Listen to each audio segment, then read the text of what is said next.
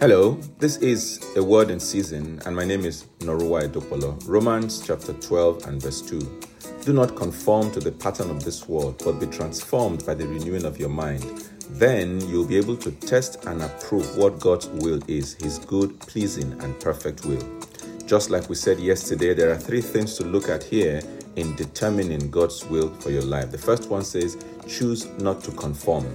When it comes to taking the next step in a career or in any life decision, it can be easy to turn to worldly ideas about success. For most graduates, there can be pressure to simply follow the expected path post graduation.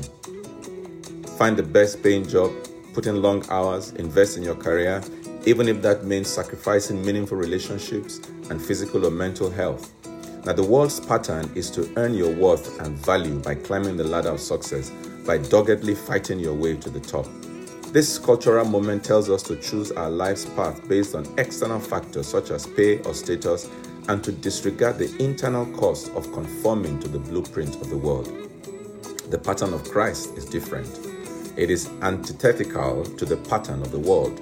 Rather than looking for the markers of success based on what's in your bank account or how many, you know, flags decorate your ward, Christ looks at the heart.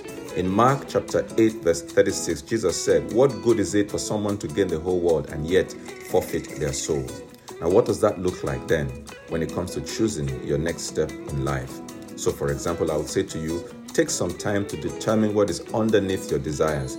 Ask and answer your why question and make sure it glorifies God. Choosing the career path that you think will bring you adoration and affection is patterning our lives on something other than Christ. Picking the job because it has many figures on the paycheck is not necessarily the right choice. Now, this is not to say you shouldn't go for a good paying job, it is just to say that ensure that Christ is glorified. So, spend some time praying and try again to answer your why question.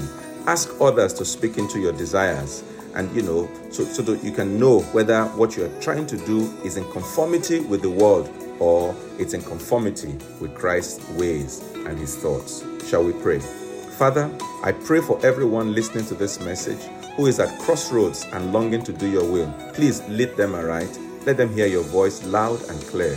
In Jesus' name, amen.